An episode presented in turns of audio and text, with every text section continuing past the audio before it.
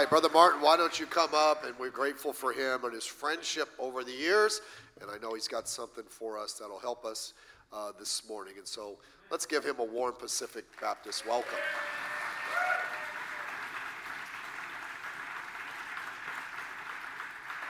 All righty. Thank you much. I appreciate that. It's good to see you all. And I've enjoyed the few days that we've got to spend together. And I hope the messages have. Uh, so far challenge your heart and will help you and encourage you uh, to go on and live for God. That's what uh, this life is all about.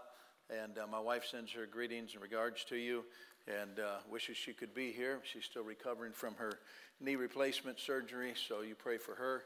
Hopefully, Lord willing, next year we'll be back. She'll be back with me. So, um, where's Mrs. Bowen at? Where are you at, Mrs. Bowen? Okay.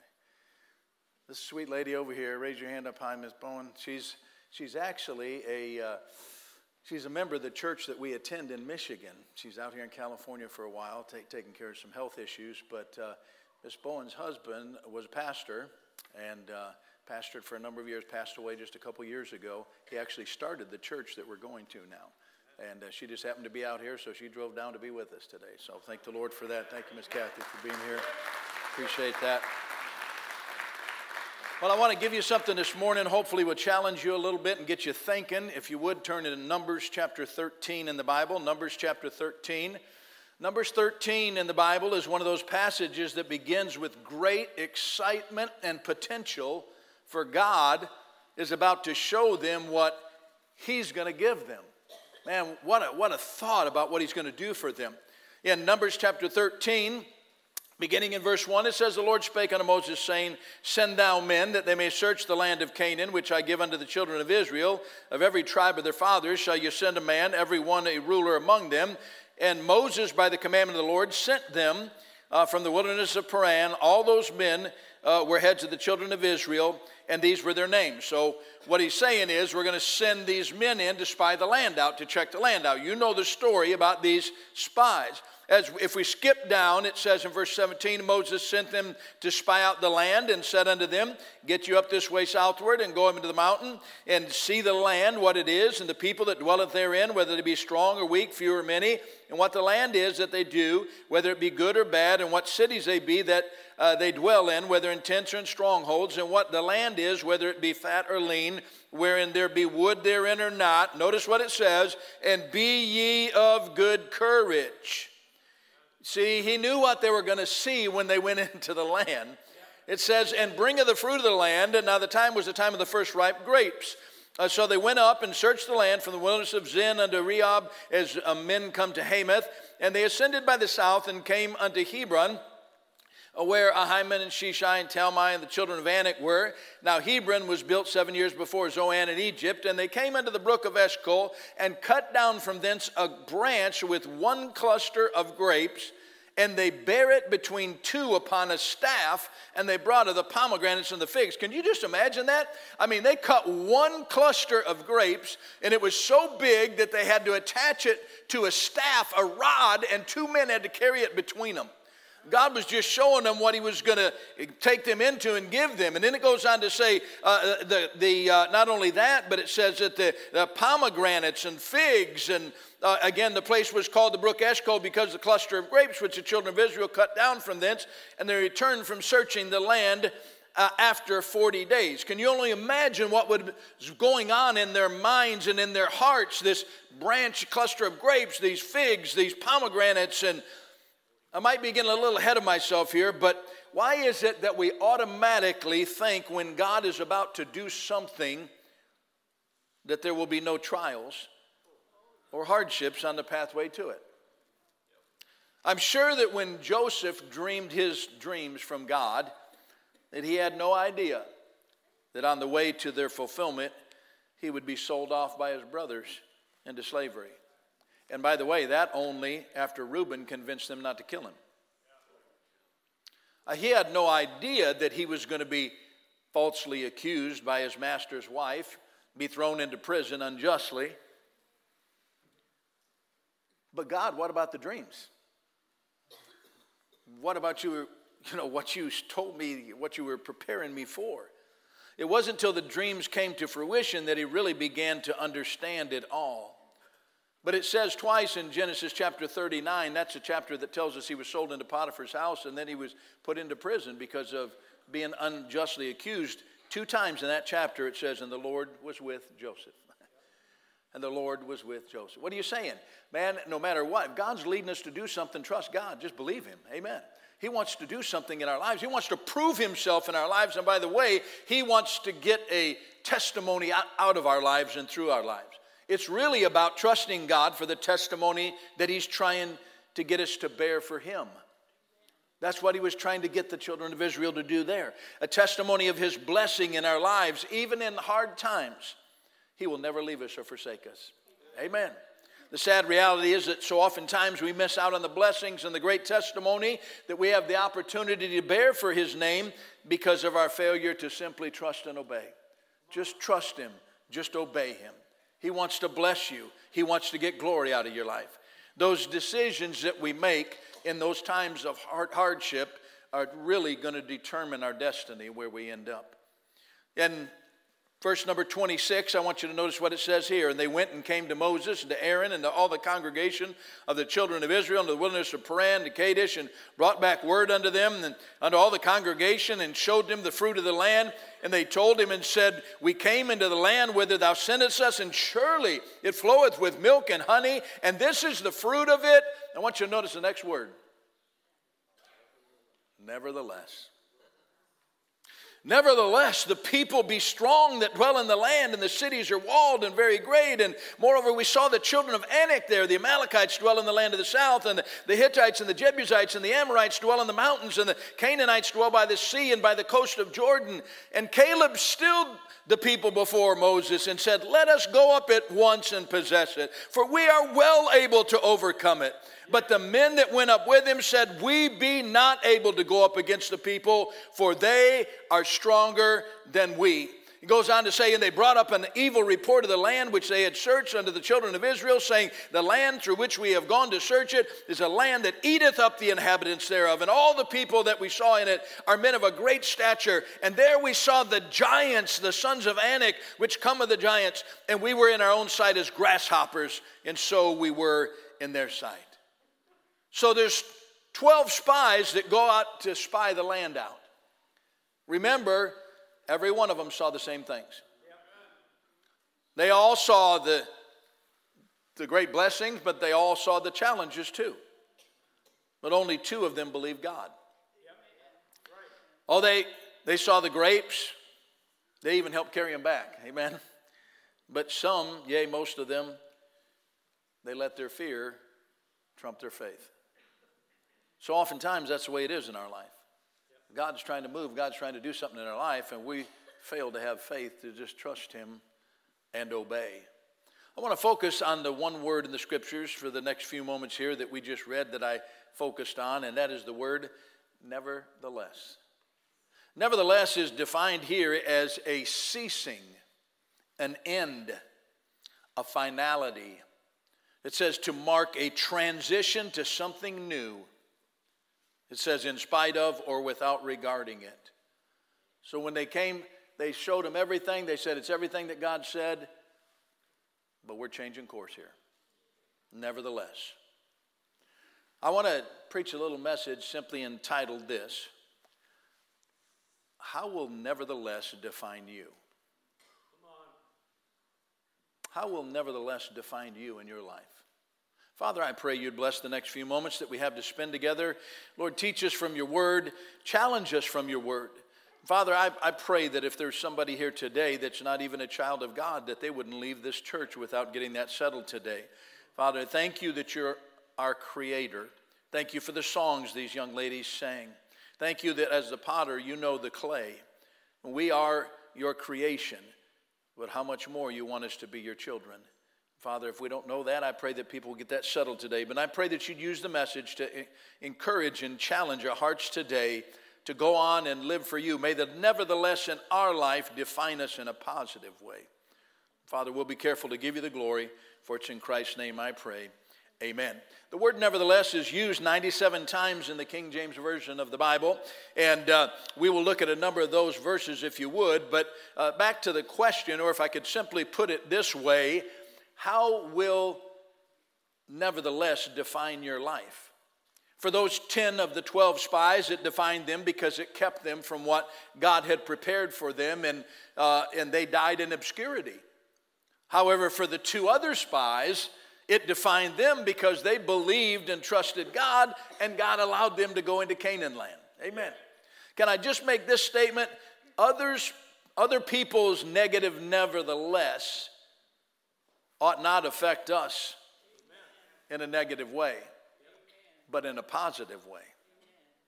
Just because other people say, well, you know what, we just can't because it, don't, don't trust in what people say. Trust in what God's trying to do in your life. Amen. Believe Him. Trust what, uh, what He wants to do and what He's trying to do.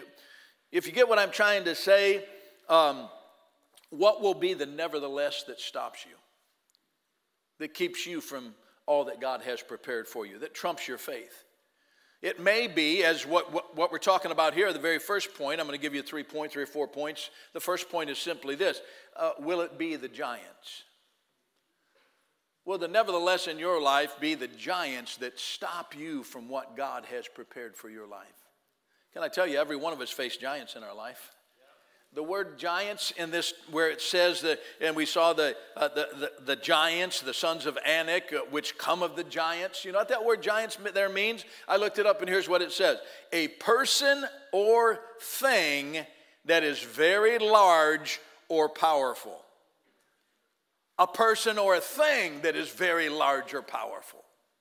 Man, there's, there's a lot of people that are large and powerful, but there's a lot of things that are powerful too. And then it goes on to say this the second part of the definition says, a bully or tyrant. You think about that. Man, the giants in our lives are simply that. They're bullies, they're tyrants. They, they try to keep us and hinder us from what God has prepared and what God wants to do in our life. If we're not careful, we will let every trial that we face in our life turn into a giant. God never intended that to happen in our lives. What does it say in 1 Corinthians chapter 10 verse 13? There is no temptation taken you, but such as is common to man. But God is faithful. Will not suffer you to be tempted above that you're able, but will with the temptation also make a way of escape that you may be able to bear it. See, if the, the spies that went in, if they had just trusted God, just believed God, that He was going to be with them, that He was more powerful than any giant in the land, they would have gone on and they would have got the glory that the other two spies got. Amen.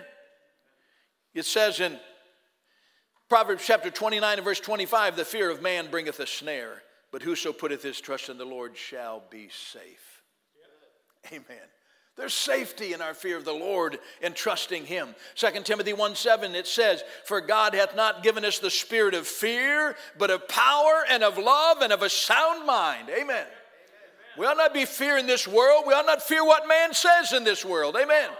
As I said the other night, we've grown too accustomed to that, to, to being desensitized and yielding to what everybody else says. No, God's more powerful than anybody on the face of this earth. Amen. We need to trust Him, we need to believe Him. We need to not fear man. First mention in the scriptures of not fearing is in Genesis chapter 15 and verse 1. I love this verse.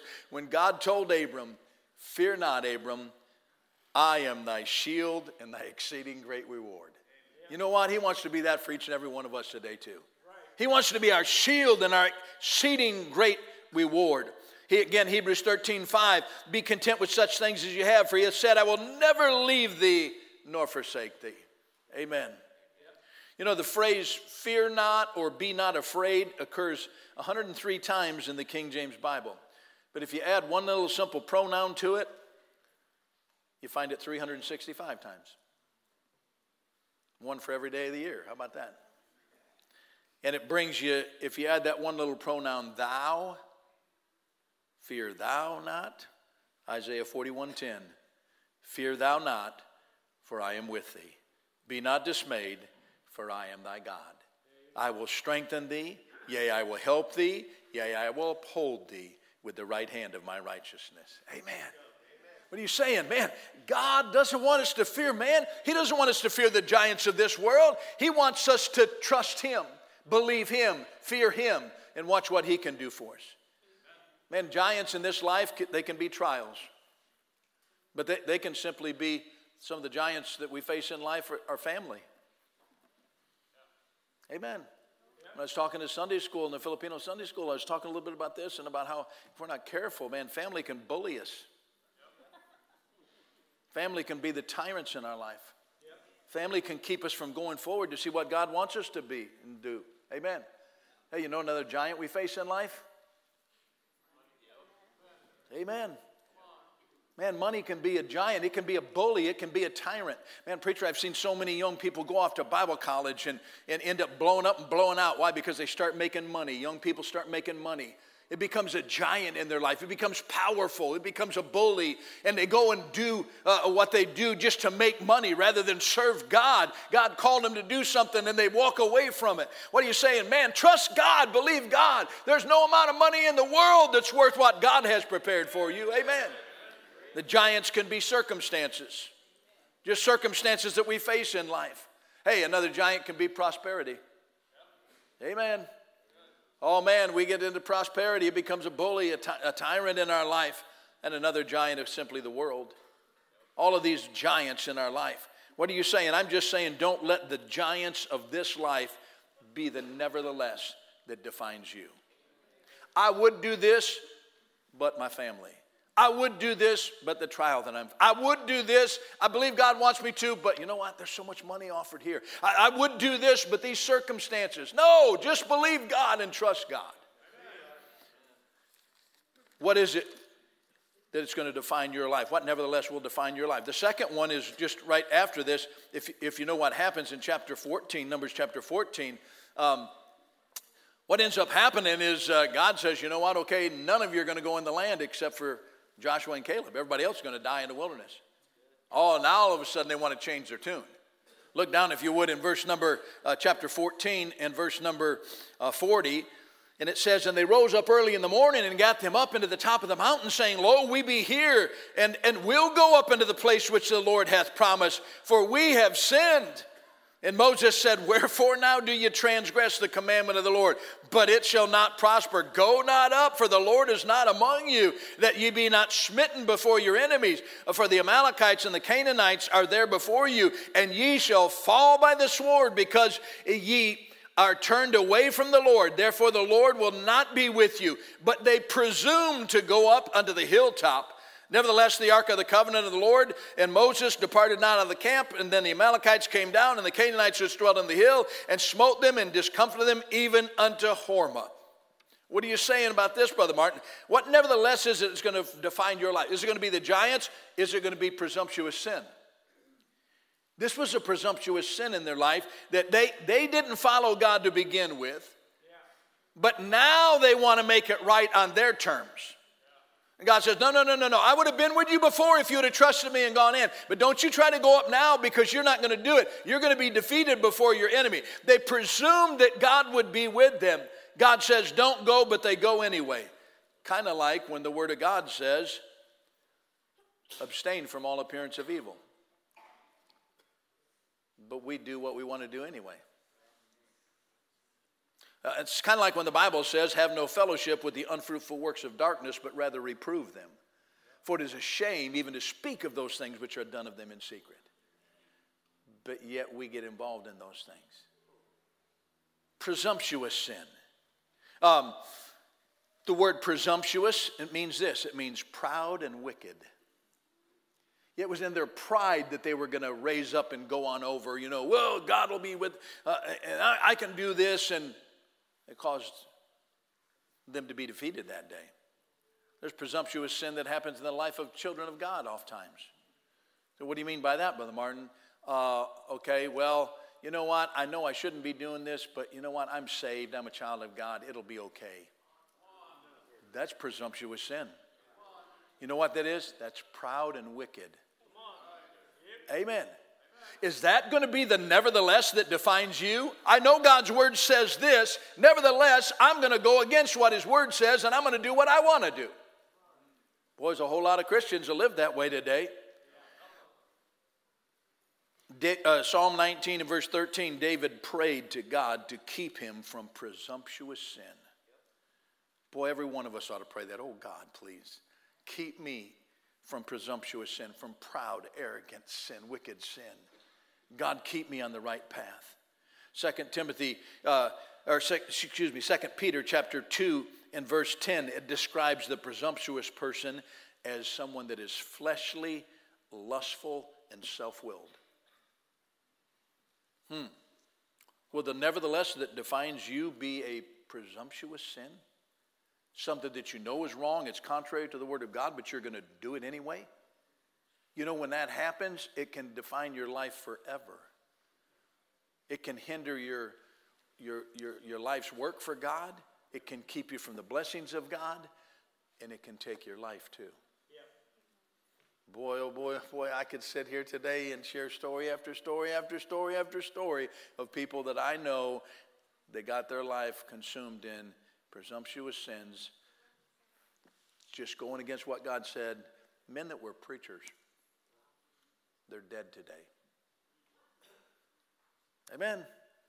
What are you saying? Don't let the nevertheless that defines your life be presumptuous sin.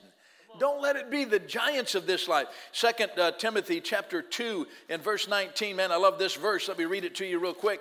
In uh, uh, 2 Timothy chapter 2, verse number 19, it says, get my fingers turned in here. Um, Nevertheless, the foundation of God standeth sure.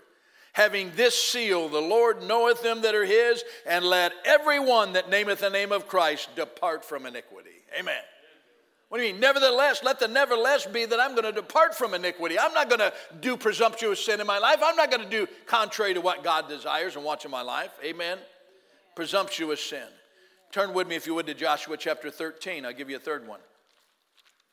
Joshua chapter, and by the way, there's a lot of them in the scriptures. There's a lot of the times that that word nevertheless is used.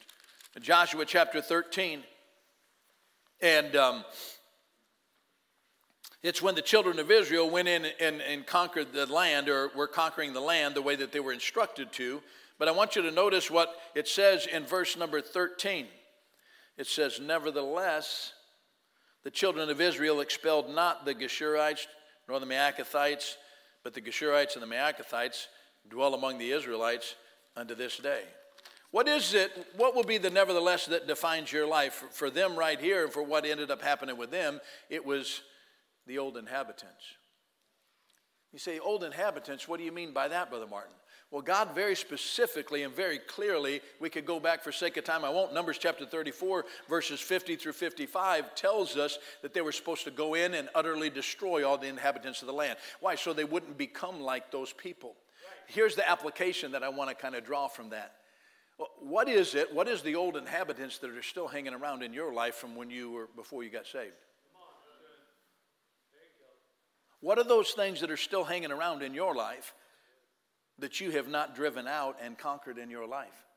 Well, I just can't get victory over that. When I hear people say that, preacher, I always say, be careful what you're saying, because if you say that, then you're saying you're not saved. Why? The Bible says, Greater is he that is in you than he that is in the world. If the Spirit of God lives in you, you do have an ability, a power living within you to help you to be able to conquer those old sins. Amen. And get victory over them.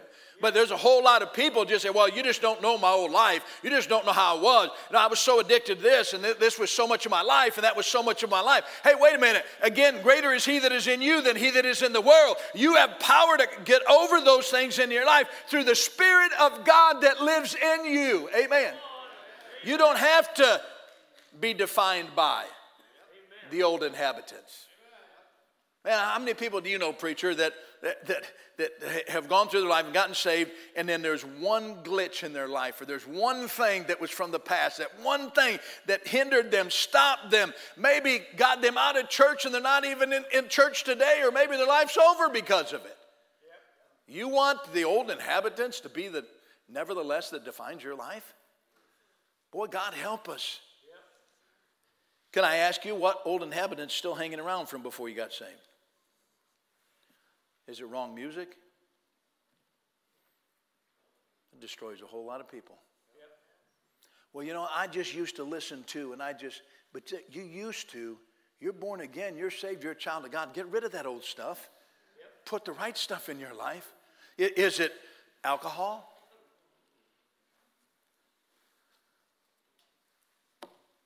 I guess I should be careful what I say, but there was a friend of mine that was he was a friend of mine. I knew him when he was a teenager. And some of you know who it is when I say this. He came out here to California and became a pastor out here and built a good work out here. They were doing a new building program for the new building they were moving into. Hundreds, run hundreds, hundreds of people. And the deacon found out that the pastor had been drinking. Confronted him about it. They talked about it. He said, Well, I've battled with this since way back when I was a teenager. Of course, he had to step down. You say, Where's he at today? He's in heaven. He died because of that. That ended up taking his life. An old inhabitant that hangs around. But he's saying, You better be careful. Don't let that be the defining of your life. What could have been the defining of, the, of, his life, preacher, is that he would say, Nevertheless, that used to have a hold of me, but not anymore. By the grace of God, I'm going to go forward and I'm going to accomplish what God wants me to. Amen. Amen. Don't let the old inhabitants, could be friendships. Oh man, you better be careful about the old friendships, the old inhabitants in the land. You better be careful about it. God says we're not supposed to be unequally yoked together with unbelievers. Amen. We talked about that the other night. Hey, it may be the places that you went. What places did you used to go? But you got saved, but you're still going to those places. Come on. Get away from those places. God ain't getting glory in that. Amen. Amen. Thank you, Brother Martin. That's good preaching. I appreciate that. You're going to let the old inhabitants define, define your life. What about language? Man, there's so many people get saved, preacher. And, and it blows me away. I mean, I'm talking with people, and all of a sudden, boom, there comes cuss words flying. I'm like, what the world is that? Man, you're saved, born again. Your conversation should be changed. Amen. Well, I just can't get over that. No, you don't want to get over that. There's a Holy Spirit that lives in you. You can get victory over that. Amen. What does it say in 1 Corinthians chapter 6 and verse 19 and 20? I'm almost done. 1 Corinthians chapter 6, verse 19 and 20. I want to remind you, it says, What know ye not that your body is the temple of the Holy Ghost, which is in you, which ye have of God, and ye are not your own. For ye are bought with a price. Hey, that price was the precious blood of Jesus Christ. It goes on to say, Therefore, glorify God in your body and in your spirit, which are God's. Amen. We ought to be glorifying Him in our body and in our spirit both. Are you going to let the old inhabitants be the nevertheless that defines you? Now, let me just say as we turn this to a closing, you can let the nevertheless be what defines you in a positive way, as we see from Scripture. What are you saying? How about Caleb? Turn back to Joshua chapter 14. Again, the, net, the nevertheless that was negative for the other people was a positive for Caleb. Because he just said, you know what? No way. We, I ain't listening to that. I'm going forward for God. Amen. And in, in uh, Joshua chapter 14 and verse number 8, notice what it says Nevertheless, my brethren that went up with me made the heart of the people melt, but I wholly followed the Lord my God. Amen. What are you saying? Hey, you know what? The world's going this way. Nevertheless, I'm going to serve God. I'm going to put Him first in my life. I'm going to be what God wants me to be. I'm going to let Him use my life for His glory. Amen. Just because others won't trust and follow God, you don't have to be affected by or give in to that. You can receive the blessings that God intends for you to have. In 2 Samuel chapter 5, and uh, well, I won't turn there, but David, when David was going in to, to take Jerusalem, to, to set it up as to, to be the capital there, um, the uh, Jebusites were still there. And the Jebusites said, You can't come in here, and we were not going to allow you to come here except, uh, except you deal with some of the other peoples. And, and it says there that David said, Nevertheless, he went in and conquered the land, took the, land, took the city. What do you mean? You ain't going to tell me what I'm going to do. I'm going to do what God told me to do. Amen. Boy, let the nevertheless be that which defines us in a positive way for God to accomplish what He wants us to accomplish for Him. Amen. Nevertheless, He took the strongholds, it says. I want to turn to one passage here, Luke chapter 5. And um, while you're turning there, I'll just say this there's some, there's some very positive neverthelesses in the scripture. How about this? How about Galatians chapter 2 and verse 20? I am crucified with Christ. Nevertheless, I live. Yet not I, but Christ liveth in me. And the life which I now live in the flesh, I live by the faith of the Son of God who loved me and gave himself for me. You know what? Okay, yeah, I'm, I'm crucified with Christ, but I'm alive. Nevertheless, I'm alive because Christ is living in me. Amen. What about um, in Luke chapter, uh, excuse me, I got to get my page now. Luke chapter 5. Here's what it says in verse number 1. I love this passage. Verse 1 And it came to pass that as the people pressed upon him to hear the word of God, he stood by the lake of Gennesaret and saw two ships standing by the lake. But the fishermen were gone out of them and were washing their nets. And he entered into one of the ships, which was Simon's, and prayed him that he would thrust out a little from the land. And he sat down and taught the people out of the ship. Now, when he had left speaking, he saith unto Simon, Launch out into the deep and let your nets, for, uh, let down your nets for a draught. And Simon answering said unto him, Master, we've told all night long and have taken. Uh, wait a minute. Do you understand? We were washing the nets, we were out fishing all night long, and we didn't catch a thing. What's the next word? Nevertheless, at thy word I will let down the net. He didn't let down the nets, but he let down a net. It says, And when they had done this, they enclosed a great multitude of fishes, and their net brake, and they beckoned, uh, beckoned unto their partners, which were in the other ship, that they should come and help him. And they came and filled both the ships, and they began to sink. When Simon Peter saw it, he fell down on his knees, saying, Depart from me, for I'm a sinful man, O Lord. What are you saying? Hey, this nevertheless defined Peter in a great way. Yep. This was at the very beginning. This was when God was trying to call him out. That nevertheless defined Peter in such a way that Peter was one of the inner circle for Jesus Christ. Yep. That nevertheless defined Peter just because he said, Nevertheless, at thy word, O Lord, this I'll do it. But would to God we'd be like that? Let the nevertheless define us in a positive way. What about this one? In Luke chapter 22 and verse 42, the Lord Jesus said, Not my will, nevertheless, not my will, but thine be done.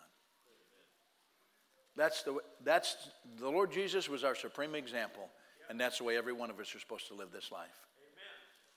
Amen. Nevertheless, not my will, but thine be done. How are the neverthelesses in your life defining your life? Is it the giants? Is it the old inhabitants? Is it presumptuous sin? Is it things of this world? Is it family? Is it, or is it God? Let the nevertheless that determines and defines your life be I will follow God. I think back uh, about my life and where I came from and uh, the testimony that I have, and I don't glory in te- the testimony, but living in a very abusive, just oppressive family and home life, and uh, a scared little boy that hid behind everything, didn't want to talk to nobody was had one friend in high school, had a class of a graduating class over 700 students. I knew one kid and had one friendship. Just beat down all the time. Just so, how are you doing what you're doing now? Nevertheless. Nevertheless, I'm not going to let that define me. I want God to define my life. I want God to show me what He wants, and I want to believe God. Hey, let this be the de- defining point of your life. Romans 8:31. What shall we say then to these things? If God be for us, who can be against us? Let the nevertheless define your life in a way that brings honor and glory to God. Father, I thank you for the privilege to be able to be here today and to speak to your dear people and Father, I pray that we would take heart to the truth of your word, and Lord, that you would challenge us through this, and God, that you would help us, each and every one, to be more in tune with you, that we be more spirit filled, that we would follow you, Father, that the neverthelesses of our life would be that nevertheless, I will follow God. I will be what you want me to be. Lord, help, help us not to allow those other things to hinder our life, the giants, the presumptuous sins that try to creep into our life, these other things. Lord, would you help us today? With heads bowed and eyes closed, I want to ask a few questions. The first one is How many of you do say, Brother Martin, if I were to die today, I know for sure I'd go to heaven? I can raise my hand as a testimony of that. I know I'm on my way to heaven. I have no doubts about that whatsoever. I see those hands. You can put your hands down. Is there somebody that would say, Brother Martin, I don't know that for sure. I'm not sure that heaven's where I'm going to end up. But boy, if I could know that, I want to know that. Would you pray for me? Would you just slip your hand up? That's me, Brother Martin. Pray for me. Anybody else? I see that hand. Anybody else? Pray for me, Brother Martin. I see that hand. Anybody else? Pray for me, Brother Martin. I'm not sure about that. I sure want to know that. I don't want to die and go to hell. I see that hand. Thank you for being honest. Another hand. I'm going to pray for you in just a moment.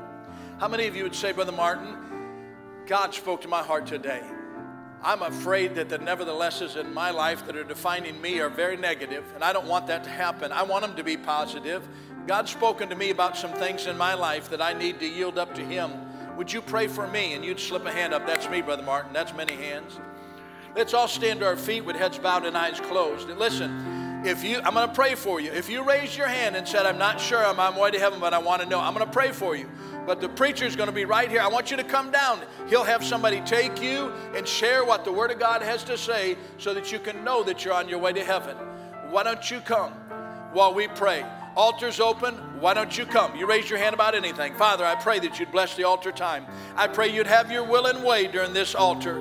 Lord, help us to yield up those things, those neverthelesses that we cling to, that we need to let go of. God, may we let go of them today. For those that raise their hand, they're not sure they're on their way to heaven. Lord, please would you bring them? Help us to be able to share the truth of the Word of God with these dear people, that they may know that they're your child before they leave today. Lord, please bless this altar time. Have your will and way, I pray, in Jesus' name. If you raised your hand, you're not sure you're on your way to heaven, why don't you come right now? Why don't you come? That we can make sure that somebody shares the truth from the Word of God with you so that you can have that settled most important thing in life is to know that God is more than your creator, He's your Father. And you can look to Him for everything that you need in this life. God wants to use you. Would you allow Him to?